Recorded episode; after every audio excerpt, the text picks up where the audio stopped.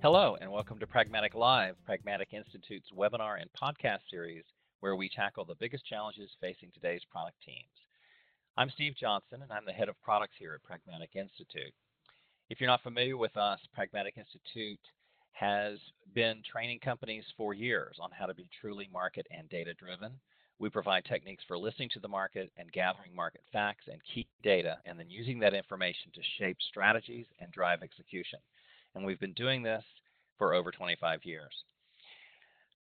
Eric, do you want to pop in for a moment and say uh, a little bit about yourself and about your company? Sure, sure. I'd love to. Uh, my name is Eric Boduch. I'm one of the founders of Pendo and, and now our chief evangelist. So I'm kind of a, a, mix of a product person and a marketing person by trade, having owned both of those organizations uh, in past lives.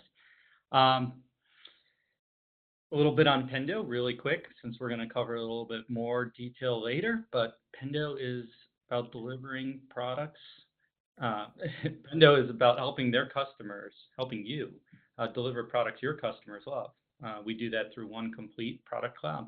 Um, a little bit more about me. If you like what you hear today, uh, I also have a podcast called Product Love. You can get it on iTunes. And uh, Steve was on there in the past. April Dunford, I think, was the latest episode uh, where she talks about positioning. So we'll invite you to check it out. It's Product Love on iTunes. Great. You know, every month in our webinar series, our goal is to dive into one of the activities on our framework and bring to it insights, best practices, and stories uh, from the trenches. And we're really happy today to have Eric with us. In this seminar, we're going to look at product profitability and question whether product profitability is in fact the wrong metric for certain stages of your success.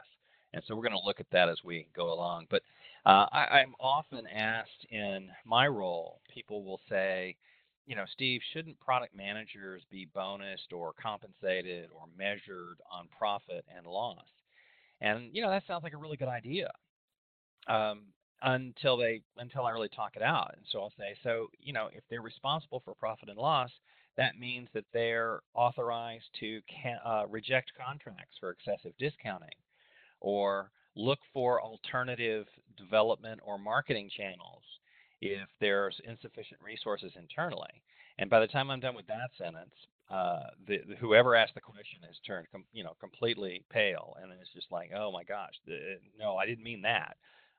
So, what does it mean to measure profitability or other metrics as we go along? And this is one of the boxes on the pragmatic marketing frame. I'm sorry, the pragmatic framework uh, around the area of product profitability. This is the, the chart that we've used for years to articulate a lot of the activities and methods in the realm of product. But uh, Eric, why don't you talk about this graphic? this graphic. You know, it's funny finding these old pictures of Amazon and Mr. Bezos there, right? But uh, the disclaimer from this is, is, obviously we're, we're trying to talk about things in an hour and we don't know all the details of your business. So we're going to give you a lot of thoughts on metrics, but metrics do change as you grow. I mean, what was important to uh, Jeff in the beginning there uh, when he had that very beautiful sign uh, is very different than the Jeff of today, right? And just as products grow, companies grow, and, and metrics are affected by that. So take everything we say with a grain of salt. Well done. And you know, if you think about the product life cycle, there are different requirements or different things to measure as we move through this path. And uh, I find this is a very helpful way about thinking about where your product is. Yeah, I would agree with you. I mean, in the first one I find particularly interesting, Steve, when we talk about getting to product market fit, uh, I think that's that's an area of challenge for you know all startups uh, and a lot of them this is where they break down. This is where the companies don't quite make it. Uh, i think you know when you when you go back right marc andreessen first was quoted as kind of defining what product market fit is and i believe he defined it as being good in a market with a product that can satisfy that market. And when we think about metrics like what metrics are important here? Well obviously product profitability would be horrible here uh, maybe you give some cursory thought to things like margin. But when you start to talk about what the perfect metrics are, it's a little hard in this stage, I think. And, and I wish there was a perfect product market fit metric, but you know, I'll, I'll give you a crack at what I think my top ones are.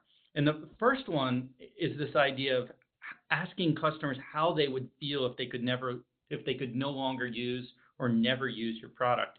Uh, and getting answers to that either through customer interviews or ideally through things in app via surveys or email. Uh, and I think you can get a gauge if if 40% of them are saying they'll run screaming through the streets, uh, then you might really have something there. Um, so got to get to that, got to get that number of, you know, I can't live without it up over that 40% number. And I think that's a good metric that maybe you're getting into that product market fit. Now, that's very dependent on the number of customers, right, Steve? It's not like, hey, you, your mom and three of your friends all say can't can't live without it, and the two people that uh, you don't know that are strangers, you know, are like, eh. So very dependent on the number of customers and very dependent on the market and business, right? So product market fit for a social media company, right? Can't just be 10 customers that say they can't live without it. Um, where, you know, if you're selling to large banks, it could be, could be maybe 10 customers, maybe even less. Um, the other at this stage, you're also investing a lot of money in the development and perhaps even the marketing. Um, so profitability is not really an option at this point, wouldn't you say? Absolutely, profitability is not an option. Really, you're using, you know, indicators of future profitability. Whether it's I can never, I, I can live without this. A good group of early customers that are saying that. Whether it's sentiment, like positive customer feedback, things like NPS, and then you know, repeat usage is a good proxy too, much more than growth, right? Because growth Agreed. growth can be bad here, right, Steve? I'm sorry. I was going to say I think growth can even be bad here, don't you? Oh, good point. Yeah, you. Yeah, what is it? I have a friend in North Carolina who says, you know, good marketing or good adoption can dest- can destroy a mediocre product. Right? Suddenly, a lot of people know how bad it is. exactly, exactly. Mean, before you get to that fit, if you have all these customers dragging you in other directions, it can be a distraction from really establishing that product market fit. You could have thousands of customers saying your product's, eh, it's pretty good. You know, we're willing to use it right now because it's cheap. You're just starting to get an adoption. You aren't really charging as much as you probably will be when you're growing or optimizing your revenue. So uh, there's a possibility you, your resources, your thoughts, your, your very scarce resources, your very scarce time, your very scarce thoughts are distracted uh, because of concentrating on things like growing. Mm-hmm, totally. I, I, th- actually think here the goal is not profitability uh, or even necessarily revenue. It's learning. You know, we're we're trying to figure out: is this the right product? Is this the right market? Have we identified the right personas? Um, and you know, as you look at, you know, some of the early adopters, you find yourself going, wow, there are like 17 different personas here. And I remember I, I went to work for a startup, which was a wonderful experience. And the president was trying to, you know, convince me to come on board. And he said, yeah, we're, we're the leader in 12 different markets. And I went, wait a minute, you're like a four million dollar company. How can you be a leader? And he's like, yeah, we have one or two customers in these different 12 markets. So I don't know that that's really you know a dominant player yet, but they were they were still struggling to find product market fit. Who was who were the ones that said, as you put it, you know, I if if you took this this product away from me, my my business would fall apart. Yeah, I, I think that's probably the best answer, best set of data you can get here you know, repeat usage, like I said, helps with that. But you know, you want customers to have to have it. Yeah. Um, so if in my case, if I had 30 or 40 customers and most of them were willing to be a reference, I consider that a pretty good metric. So you're a believer in this idea of product market fit, right, Steve? There's oh, yeah. question about whether it exists in some minds. Well, we talk about it in a different way at Pragmatic. You know, we see so many companies building products that people ought to want. And it seems really smart when we're in the office. You know, wouldn't it be great if we added, you know, Bluetooth to pretty much anything?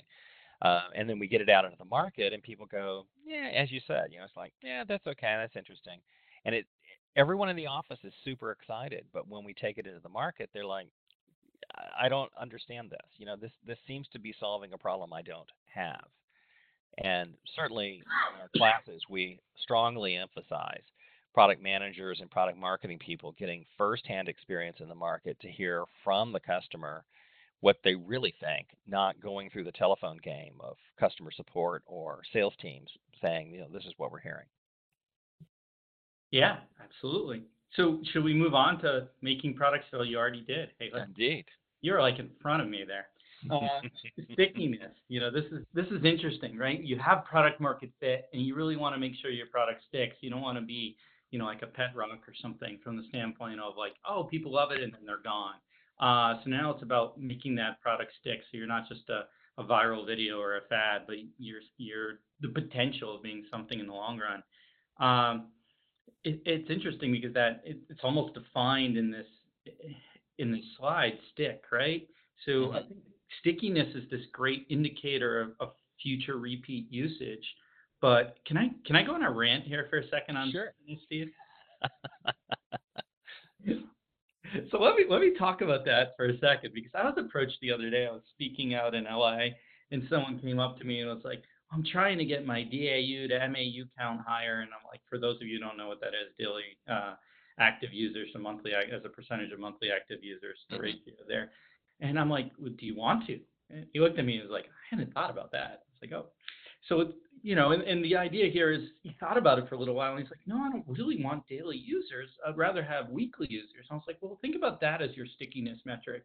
And so you hear a lot about people like, oh, let's drive our daily active users and mm-hmm. and make sure we have everyone coming in all the time to use our product. But that's not always in the user's best interest.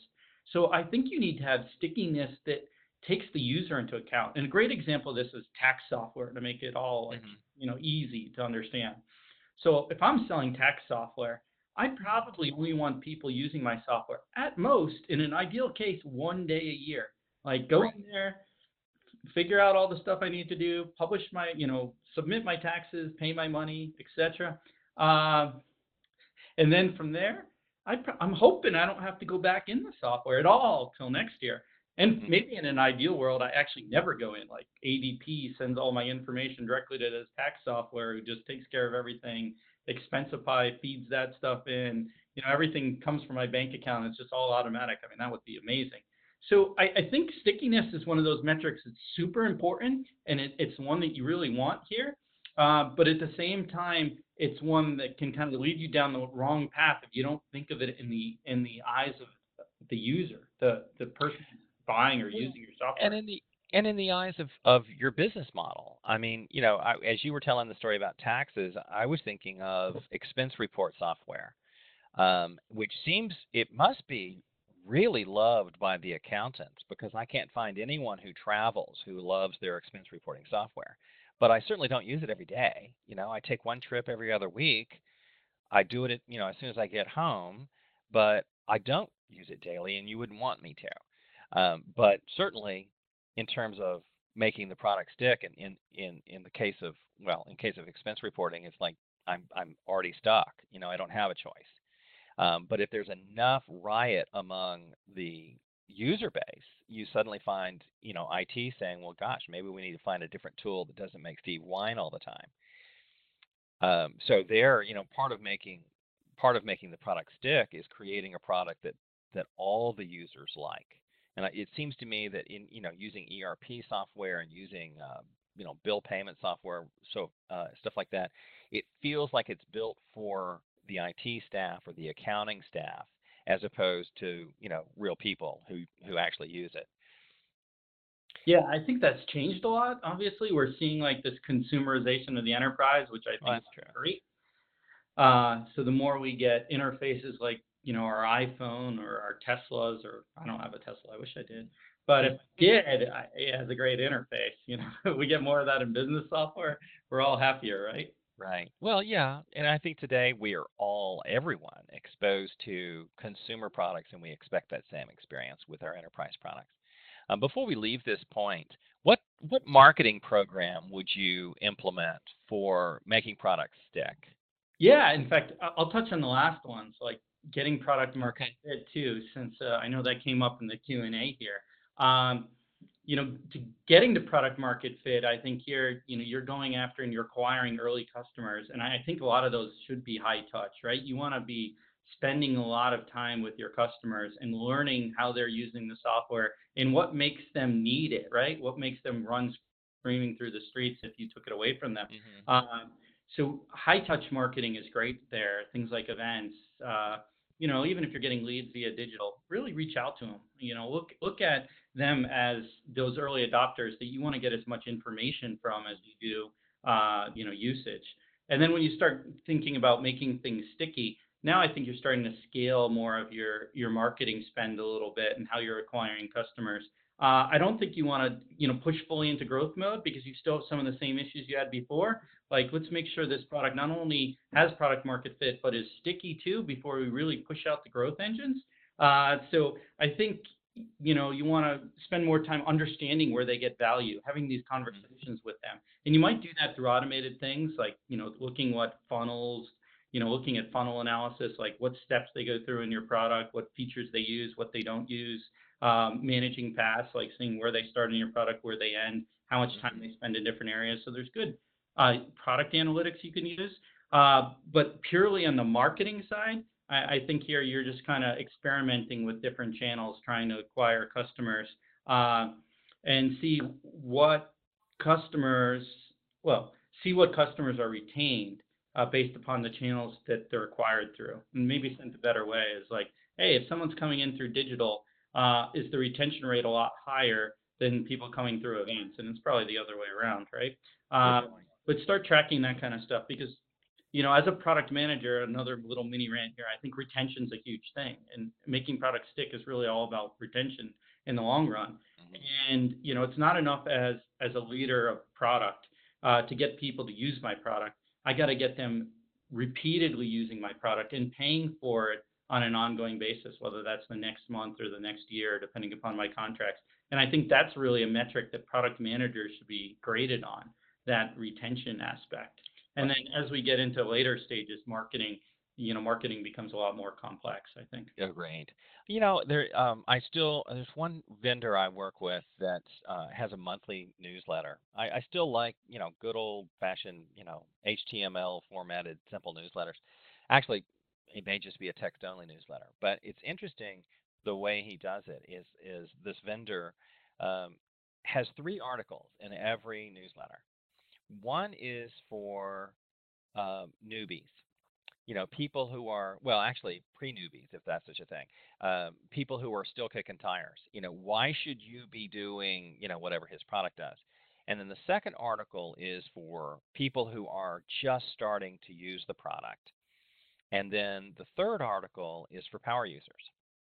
And so, in terms of you know making the product stick, what he's doing in this newsletter is is growing customers, which is our next point, but also within the you know the, the customer base, the newbies and the experienced people, you know, here's a trick on using our product to do either a very simple thing or a very complex thing. And I always find, no, uh, I'd say about half the time I I am clicking on the newbie thing. It was like I, gosh, I really didn't know the software would do that um, because you know I tend to lean on the power side of things. But this, you know, typically about half the time, the, the newbie article is interesting to me as well, and I, I think that's a, a a really simple technique that maybe we overlook nowadays the, of getting the product to stick. Yeah, yeah. Uh, um, we're getting a lot of questions too, Steve. Do you want to? Should we take a few more before we jump? Sure. So here's one from Jen. She's she's saying, can you try to figure out product market fit by getting the product, if, if it's already created, out there ASAP to gauge feedback, uh, see who's buying it, etc. Um, you want to take that one? Oh shoot. I can. Uh, so the answer to that, Jen, is hell yes. Hell yeah. I'm a big fan of getting stuff out early in people's hands, uh, especially if uh, you're not even charging for it. Like I, I think there's this early period. You have a product, you have something you think has value, just give it to some customers. You know, tell them that you're going to charge them for it later, uh, but get some early feedback. See what they love about it. See what they can't live without, and maybe look at doubling down as you build that product on those areas that they can't live without, because those kind of key differentiators, those uh, things that they don't get from your competitors or from other solutions in the marketplace. Those are really powerful, and those end up locking in the love of the customer in the long term. True. Uh, you know, I have a friend um, who who uses the phrase a lot. He he uses um, he says, you got to nail it before you scale it. And I, it sure seems to me that we go straight from, hey, we built something, let's let's ramp up our revenue engine, and we skip this whole making the product stick and or even you know getting to market product fit because we go straight to growing customers. Uh, but we got to nail it first, and absolutely, I um, I believe in the MVP concept and getting a uh, well. When I think of MVP, I'm thinking of minimum viable prototype, not necessarily a minimum viable product. Uh, but yeah, getting in the hands of people and getting real feedback is you know the essence of agile. You know, maybe we should have just stopped on market fit. We could probably uh, have a whole webinar on that. Do you want to take one more before we move on? I'm, I'm uh, sure. Well, you know, uh, let me throw this one at you. Um, Carly asks, how do these change when the product is a widget versus software? Oh wow! You know, um, it, it definitely does change because you have this issue of actually physically producing a device, right? So it's a little bit harder, like I said earlier, like get stuff out, get it out early, get it out often, get feedback. And I would still say the same thing, uh, but it has to be done in a much more measured approach, right? You can't be, you know, constantly creating new devices, uh, assuming it's some kind of device, say like an iPhone uh, as is your widget, or even worse, a car. The more expensive the device is, the, the more you have to start looking at other metric, you know, other ways to get uh, that early product market fit. You have to start betting more early, right? Mm-hmm. Uh, it's riskier. Uh, the cheaper the product is, the, the easier it is to do to get things, you know, early prototypes in people's hands, even if they're ugly and maybe the the form factor isn't great. But you know, test as much as you can as you go. If it's a large, expensive product, look at, you know, how you can test and get feedback of components of that product. Uh, but the more it moves from digital, which is the world I love because in some ways it's a lot easier, uh, to uh, larger and larger devices like, say, a space station, uh, the harder and harder it is to get product out early. Definitely. You know, I'm reminded, this is an old story. I don't know if you remember the Palm Pilot, uh, but originally the the original prototype for the Palm Pilot was a piece of wood, and he carried it around in his pocket. And I think he had drawn on it, you know, what he thought the user interface was going to be, and he would just be walk down the street and he'd so just show it to people. You know, he, here I am at the PTA meeting. Let me show you the thing we're working on. Um, and so it, you know, it doesn't have to be a working prototype. But when when I talk about product, I'm not always I'm not always talking about software you know, I, I consider, you know, services to be a product. I mean, here at Pragmatic, all of our training courses and our consulting offerings are all productized um, so that we can, you know, we, we can build it once and deliver it many times. Um, so whether we're talking to software or anything else, uh, in, in the case of like a new service or a new training course, you know, we get, try to, you know, we start by getting to product market fit uh, then we make sure we've got a good set of references that are that are using the product going forward, and then we're ready to start growing our customer base. Yeah, I, I to that next point. Using the space station one, right? I imagine just like that little wood Palm Pilot, they probably built a little space station or wood in the future that they just see how people live in and interact and move through uh, before putting something up into space. So well, good point. Mock-up, right? Well, they build a spacesuit and throw you in the pool first. You know, if, yeah. if it leaks in the pool, it's going to leak worse in space. Yeah, I imagine leaking is bad too in that case. Leaking is bad. So let's talk about growing customers. Yeah, so I, I think this is you know this is important. Once you got a, a sticky product, once you have some fed, it's all about scale here. And and I think you know, today's market rewards ARR growth if we're talking about software companies and growth in general, if we're talking about, you know, companies in general. Growth seems to be the big metric at the venture capital community that they look at. Um, and there's different aspects to that. There's some leading indicators like NPS, uh, Net Promoter Score, that can point to growth. Uh, people will be heavily analyzing things like retention and churn uh, because actually retention, expansion, and churn those different components have more of an impact on your future ARR growth uh, than new customer acquisition. So you'll see a lot, you know, of focus here on growth. You know, payback periods and things like that are important, especially if you're constrained by cash. So, you know, if you only have a certain amount of capital, it becomes very difficult if you have a, a long payback period. Uh, similarly, cost of acquiring customers becomes important dependent on, uh, and, and that really drives payback period. Uh, what other thoughts do you have, Steve? So let me jump back too. We had a couple other questions I want to catch. Give Steve a, a second to see if we can get him back here. So one of the ones that Derek asked, you know, kind of stepping back, is, is thinking about financial estimates, right? And if you go back to my first comment uh, when I talked to about how Andreessen defined product market fit, all the way from there moving forward, you know, there's a, the concept of a good market, right? So what is a good market? Uh, a good market comes down to this financial side, right? How big is the market? Is the total addressable market big enough? Um, you know, are you able to differentiate enough either by doing something new in the marketplace or having a new market relatively greenfield altogether that the total addressable market is uh, compelling enough that product market fit really matters. So arguably, you can have product market fit even if the market's bad, and I, I would kind of you know disagree with Marc on that standpoint. You can still have product market fit, but you don't really want to unless there's a marketplace that's big enough, right? if you're spending uh, 10, 20, 30 million dollars to build a product that you know the the the largest you're ever going to see is a couple million dollars a year out of, it's probably not worth doing. So when you start thinking about you know what Derek asked about ROI and other financial estimates, they're important that you get involved early on uh, and start looking at a total addressable market, how big it is, and then also look at that as you continue to grow. You know, it might be that acquiring customers in this growth stage is really expensive uh, and that might affect how you look at the value of this marketplace.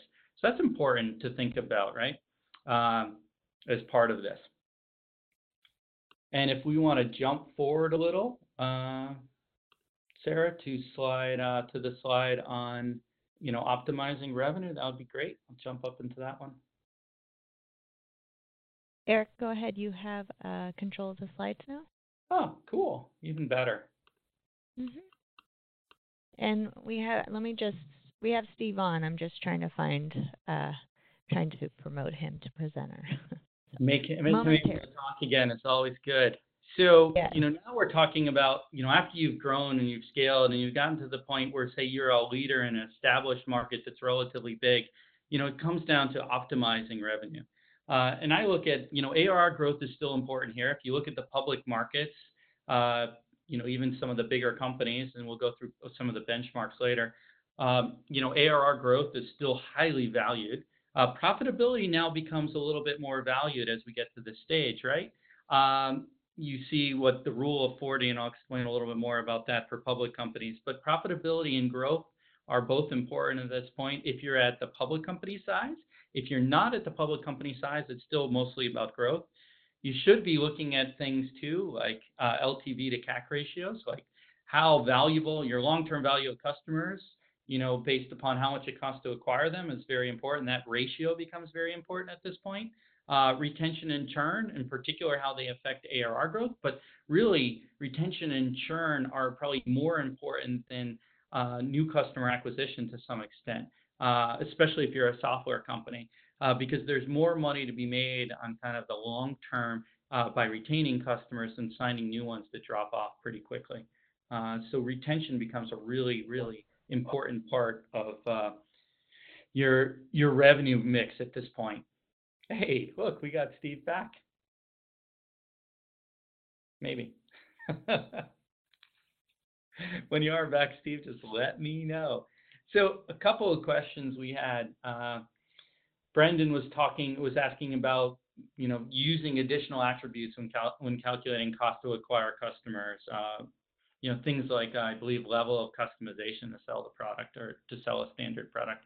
And I would definitely look at that. You know when when I'm looking at if I'm an investor, I'm thinking about how out of box is the sale, right? And if there's a huge level of customization per customer, either I'm pulling that out of gross margin and definitely tracking that, or I'm looking at that customization as part of the cost of acquiring that customer, which particular which could have a huge impact on that long-term value to CAC ratio or the payback period. Um, and while it might be not be GAAP associated to think about like oh you know post-sale customization of a standard product. Uh, I shouldn't put that in pre-sale. It's really important when you think about kind of the new SaaS metrics, because if you're customizing every single standard product or a lot of them, um, you know, really that's going to impact your ability to scale quickly, uh, and it's going to impact your ability to optimize revenues. And it seems to me that that's the issue associated with so many companies that the development team thinks that they're in a standard product business and the sales team thinks we're in the customization business. And either one of those businesses is fine, but not at the same time. Absolutely. And there's a question too, Steve, about just finding resources, uh, including a summary slide that includes product metrics by phase or jumping up. Barry was asking that. So that would be a great thing for us to provide. Maybe we could provide a little, well, before we send out these slides, we'll add a little summary slide in the end that just lists some of the metrics that we talked about in each of these phases. That's a great add, Barry. Thank you. Good idea. Um, we had one more question. I'll give this to you, Steve. You know, can you explain or clarify what we mean by ARR growth? um, gosh, aren't most people doing like monthly or daily? weekly? Yeah, then that's technically MRR growth. I mean, yeah, okay. By ARR, we mean like I'll just answer it. you know, I'm working my way to it, but go ahead. So for ARR, what we mean is annual reoccurring revenue. So mm-hmm. sorry about not defining that a little bit earlier. So we're talking about annual reoccurring revenue, thinking that you know you have reoccurring revenue contracts. If you're still charging like an annual fee and maintenance, uh, you know, it obviously affects this number, but you can think of it as, you know, annual revenue as a whole. Uh, but you want to see that number going, you know, up and to the right. The great thing about, you know, renewable contracts, SaaS contracts, you know, uh, reoccurring revenue contracts is that they're a lot more predictable uh, than if you're charging someone up front uh, with maybe a trailing maintenance of say 10 to 20 percent. So right. that clarifies what we mean by ARR. It's annual reoccurring revenue and the growth of your annual reoccurring revenue is the metric we're and talking it's it's kind of scary if you're still if you're doing billing on an annual basis because you know the bill comes people go holy moly this is a lot whereas on a monthly basis it doesn't seem quite so much i mean if if i'm paying $60 a month for something um, that is a different mental model i think than if i'm paying $600 a year and i go wow am I really getting $600 worth of value? So it's almost like the, the annual approach of licensing ends up kind of forcing the customer every year to make a renewal decision as opposed to, oh, the bill came, you know, hey, I can handle that $60 or I can handle that $200. Yeah. Well, I still have control, don't I? So let's talk about extending life. You want to lead this one off, uh, Steve? Um, yeah, you know, as you get towards the end of, you know, this life cycle, you start looking at how do we optimize not just revenue here, but how do we now optimize profit? And I've got a couple of slides coming that that speak to it in a different way, but um, fundamentally, it's like by extending the life, you're looking for uh, maybe new niches that you have not been able to service before, or um, uh, expanding the usage within an account, but mostly it's you get into uh, cutting costs. And you know, developers and salespeople hate this part, but you know, this is an older product where it's phasing out. We're we're looking at lower annual purchase each year, so it's not worth investing a lot of money in. But we can extend it just a little bit by um, cutting back on our development costs and our support costs, and then looking for other geographies or other vertical markets that could use the product as it currently exists. And so we can get just a little extra oomph out of it before we go into our ending it phase. Yeah, I, I think that's good. If I was going to add anything or summarize maybe, profitability, big important metric here because you're yeah. just trying to get as much as you can from this product before we get to this next phase. So costs you want to keep them down, margins you want to keep up, and then you want to get retention, keep retention as high as you can for as long as you can, because mm-hmm. you're extending the life of your product longer. Because once the extension starts fading away, you're coming to this, you know, next slide, which is, you know, when do you make the decision to end it, Steve? Mm-hmm. Well, you know, it's kind of simple math. You know, when the revenue is uh, you're not able to get the revenue above the the cost line, then it's it's time to shut it down. But it's a business decision, you know, and yet for a lot of people it's very emotional. You know, the developers who've been working on it, they're like, "Hey, I love this thing," you know, and the there are certain customers who love it, and either in the extended phase or the ending phase, you can keep it going a little bit longer as long as you increase your prices. I mean, there may be some customers who say, I know you're discontinuing it, but we'll pay you, you know, 10 times more in annual maintenance if you'll just keep, you know, keep operating system and browser uh, support going. So there are some, uh, if you can make the trade off that we're making enough money to pay for this resource, um, you can extend the life, but at some point, it's just a business decision. You know, it's I know everybody apparently in the financial system loved IE6, but you know, at some point, Microsoft said we're done, got to get off. gotta go, gotta go. And you know, I'm sure the banks came around and went, dude, I'll pay you more, and they're like, no, this is opportunity cost now. And the big trick for ending a product is to stop paying commissions to the sales team. Yeah, I mean that definitely stops the new customers coming on board. Absolutely. The, the, retention. Should we should we putting bugs in a product for uh, an old product to get customers to stop using? Introduce bugs. You are you're evil. You're evil. No, I think those the the by this point it's like the thing should be pretty bug free, except for you know new operating systems and browsers. But uh, I don't know that I'd really recommend adding bugs. That is interesting. You're at, you know, you're a bank you're using IE 6.8, right? And 6.9 gets out, it's like upgraded with bugs. move to eight, right? ready to go. Oh, the things we think about. I know, I know. I don't recommend that. By the way, I do not recommend making your products worse just so you can make it easier to end the life. But there is this concern, like you mentioned, that comes up. You have that one big customer that uses it, and maybe they use like a ton of your other products, and they're like, please don't end of life this. And you're like, but we have to. Yeah, we're not in the custom business anymore. You know, if you've only got one or two customers and um, it's it's really hard to do though. I mean, it, it's it's it's hard to disappoint your best customer, but there's the opportunity cost of if I pulled this team and put them on something uh, way at the beginning of this curve, we'd be better off. And and so this is an interesting way of thinking about it. The Alchemy of Growth is a wonderful article uh, that's been around for quite a while. And it, it says, you know, we look at the products we have now, our current set of products. That's what we can see in the current horizon. Um, those should be optimized for profit. So we're reducing our cost of goods sold, we're reducing our cost of development, we're trying to, you know, reduce the cost of supporting, um, and then most of our marketing spend and our development spend goes into these Horizon 2 products. What's coming next? And those we typically optimize for growth, not necessarily revenue growth, but uh, adoption as well. And it may be in the early parts of a, a next gen product, you'd rather have more new customers than having more new revenue.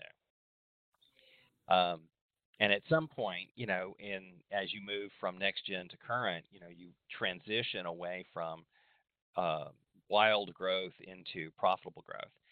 Uh, but the the horizon that interests me the most as a as a product management kind of person is Horizon Three is optimized for learning. These are the products that um, are discontinuous innovation. You know, they're uh, a new technology for us. It's what's going on right now with you know AI and machine learning and IoT. That it's not so much that we're trying to get growth or profit at this point. We're trying to learn. Uh, here's new technology for us, and uh, then once you've learned a little bit, you can then start moving it backwards from Horizon 3 to Horizon 2 to Horizon 1. And then beyond, if there is such a thing, beyond Horizon 3, it's all about validating product market fit. And I think one of the challenges that we see with kind of unbridled innovation or even with design thinking, which is wonderful, is they tend to start with the innovation as opposed to starting with the market problem, which, you know, for those of us who have gone through a pragmatic class, know that we're really passionate about that. And another way of saying it is on the next slide. uh, you know, you come up with a new product idea, and you know, to test it, you do a, a minimum viable prototype, and you get a little success, a little feedback, and you make a, a slightly bigger prototype, and then later on, you build you know, uh, and the actual release one and release one one, release one two, you know, uh, whatever, and ultimately, you know, you got release two, and maybe you say, okay, now the market demand is starting to taper off, and so we need to take the excess profits from release two and put them on the next MVP, which is on the next slide. And if you're the team working on release two, you're pretty annoyed that all of your excess profits are going to the next thing. But that's how business works. You know, we go through these cycles where at some point we say the market isn't growing for this product anymore, we need to reinvest. And wasn't that the Apple II to the, you know, Mac where there's Apple II is just pumping out money invested in the Macintosh. Indeed. And as I recall the story, um, Steve Jobs saw what, um, oh, shoot, I should have remembered his name. Uh, well, Steve Jobs uh, kind of took over the Macintosh project. And he did it by moving, literally moving the Mac team to a new building and saying to the Apple II people, y'all keep doing whatever it is you're doing, but we're going to do the next generation over here. And so while Apple II was working on the Apple III, you know, Steve and his merry band were working on the Macintosh that became the future of the company. And the argument there in like the innovator solution or the innovation dilemma is you can't use the same resources because they're always going to be pulled into today's product and uh, and not be able to work on tomorrow's product. Yeah, I think that's a very important point when you think about it. I mean, if you try to split people's resources across today's and tomorrow's, uh, it's a very difficult thing. It's almost like wearing a, a product manager and product owner hat. right. We won't go down that. Uh, yes, let's not. So we have a question from uh, either it's Coralie or Corally or something else. I, I sorry if I mispronounce your name, uh, but she asked, where do you think end users' feedback will be most critical in the product lifecycle? And my answer to that is in the first two stages, in particular when you're trying to find product market fit and also when you're getting that stickiness, that's where it's super critical. Now, it's important throughout, maybe less important when you're uh, end of lifing a product, but it's definitely still important in the growth and the optimizing revenue phase, and definitely important when you're looking at product line extensions. But I'd say the most important part uh, if I had to pick one, is the early stage. Because mm-hmm. if you don't take the feedback and get it right, your product's never going to get to the later stages. Absolutely. And you know, if you've done this for a while, you start realizing, you know, by you know stage three or four in our chart, um, at some point you've pretty much heard them all. You know, it's just a question of actually getting the resource to do the things. I mean, you've always got a backlog that is greater than your resource base. Um, but after a while, in terms of feedback, it's like, you know, I've heard this, uh, I've heard this one plenty of times, and it just hasn't bubbled up to the top of our list yet. Yeah, and another question from Guy. Uh, he asked if you're headed for the exit, can you entertain selling the business to your key customer who wants it extended? I think he's thinking about the product exit, you know, mm-hmm. ending the life. And what do you think about that? I, th- I think it's a great idea. I think it's brilliant. Yeah. Um, you know, um, Jeff Moore wrote about something similar when he was talking about understanding what is core to your business. And it's it's a topic I'm really passionate about because it seems a lot of the businesses that I encounter don't seem to know whether they're a software company or a services company or a sales company or what. And so Jeff was talking about, you know, finding your core and anything that isn't should be outsourced or sold. And one of the examples he used was there was some internal function, you know, accounting or you know payroll or something, and it was it was something only this one company used. And what they did is they went to the head of that department and said, "We're going to discontinue this as an internal function, and what we'd like to do, fund you and be your first customer if you'll go off and just make this an independent business, and we'll be your first five years. And this team stayed together. They went across the street. They continued to service the company, but they did it on an outsourcing model. That's definitely cool. Yeah, I would I'd say look for that opportunity if you're end of lifing a product, if there's a way you could sell it to a customer that really desperately needs it, it's a great thing to do. Um, you know, I know there's a lot of questions and we're running up into the last 10 minutes or so. Uh, you know, Steve and I are, I'm sure, happy to answer questions offline too. I'm just Eric, E-R-I-C, uh, at pendo.io. So feel free to shoot me any questions you have afterwards that I don't get to. Uh, again, it's Eric, E-R-I-C, at pendo.io.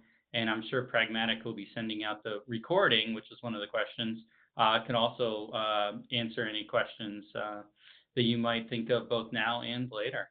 Uh, anything you want to add to that, Steve, or should we move on to some growth benchmarks?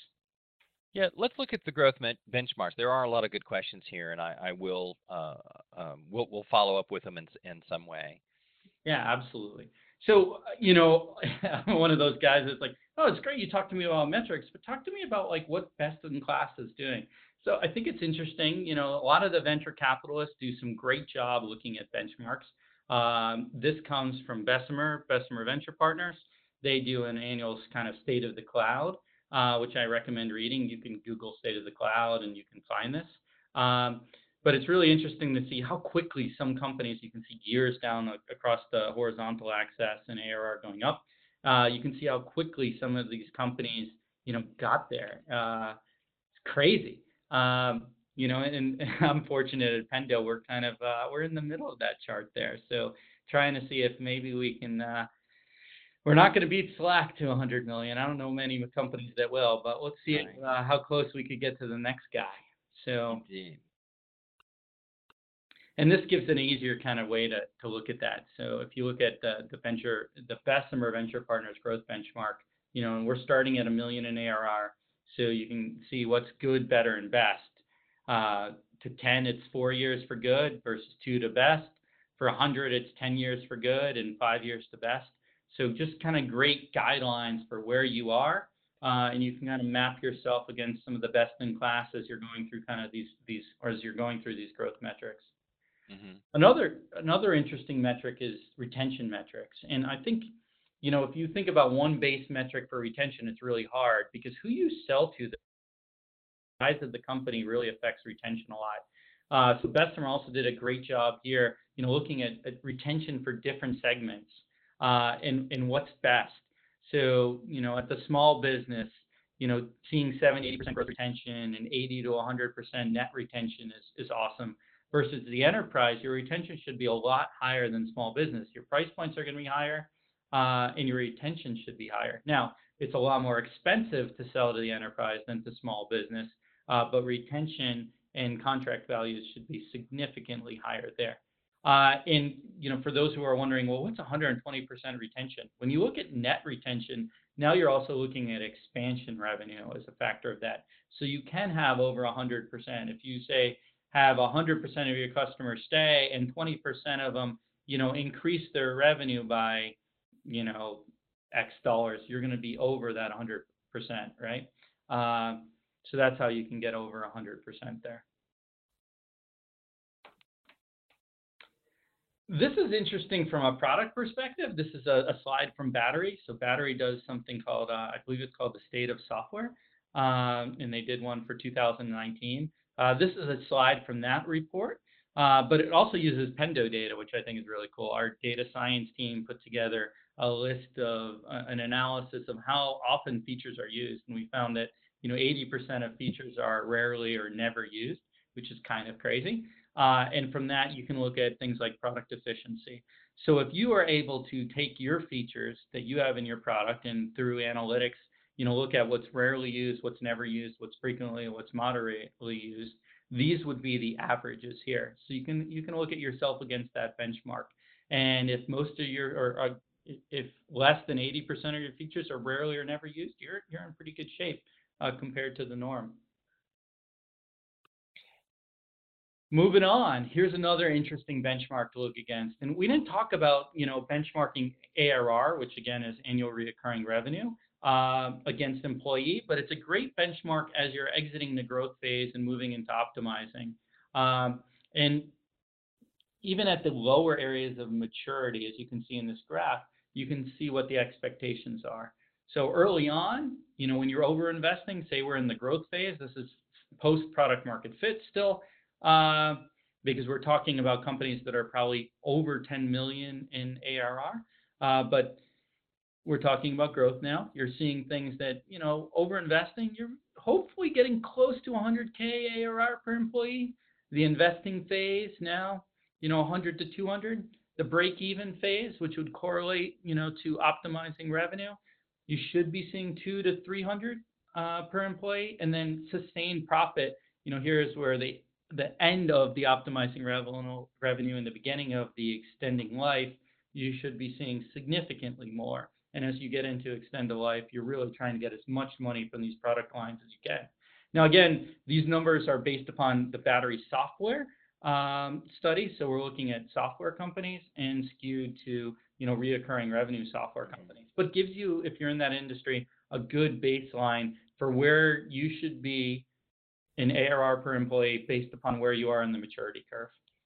You know, you can also kind of reverse engineer the maturity curve from these metrics you know, if you look and you see, you know, hey, I'm doing consulting or training with a company that's got 200 million per uh, employee, then you you've got a, an idea of where they are in their life cycle.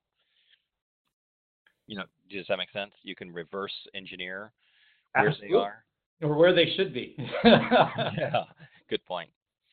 Absolutely. And then for those of you who are at public companies, you look at public company benchmarks, and again, this is from Battery, and they do great work here. Um, you you start hearing about you know pro- rewarding growth and profitability. Now, in the early stage of venture money, it's really about growth. It's not about profitability at all. But as people move to this public company market, it's rewarding both growth and profitability. You're going to see higher multiples for those companies that have high growth mixed with profitability. And probably an even better way to define that is this next slide, uh, where this idea of the rule of 40, when you're adding up growth and profitability, you're hopefully looking at this 40. That was that line in the last slide here. Mm-hmm. Let's move to the last slide. That was that line here in this last slide is this 40. Um, so the cool thing is if you segment this up, what you'll notice is that even though, you know, 40 is where you want to be, the companies that are rewarded more are the ones that have the higher growth, not necessarily the higher profitability. So even in public companies, you're seeing growth trumps profitability. But if you look at your overall growth, uh, your your growth multiples uh, or your growth rate, I should say, uh, plus your profitability rate, uh, you want to get to at least that 40 number, and that's where you're going to see great multiples uh, for your company as a whole. Woo, We're down to five minutes, Steve. Okay.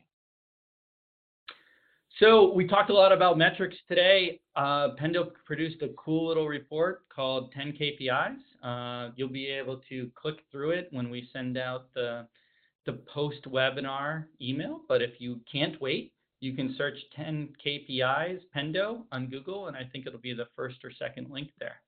I would think. I know we've covered a lot of questions as we've gone, Steve, so we'll probably skip over this, right, and jump into uh, yeah resources. So again, second area here. If you want more resources from Pendo, you can Google Pendo resources or Pendo resource. It'll be your first link, I'm sure, uh, and check out some of the resources. You can actually find the 10 KPIs right through there. Um, and it will be in the follow-on email too. And then over to you. Okay. Well, every month we take on a new box in uh, the pragmatic framework. And this month we talked about product profitability and other metrics. And next month we're going to talk about how to grow and launch a subscription business as we look at our launch box. Uh, we have a longtime friend of Pragmatic who will be leading that session on July 18th. So, no doubt we'll be sending you information about that after our session today. So, I want to thank Eric for uh, having a great session and keeping things going when our host was off in the ether. Um, but it looked like it all worked out in the end. And you know, as you think about KPIs, you know, it really just helps to step back and say, what am I trying to accomplish here? You know, and I, I think the the stages that we talked about today give us a lot of insight on what we should be counting, what we should be measuring, and it's not always just money. Uh, okay, that does it for this edition of Pragmatic Live. Thanks for joining us, and have a great rest of the week.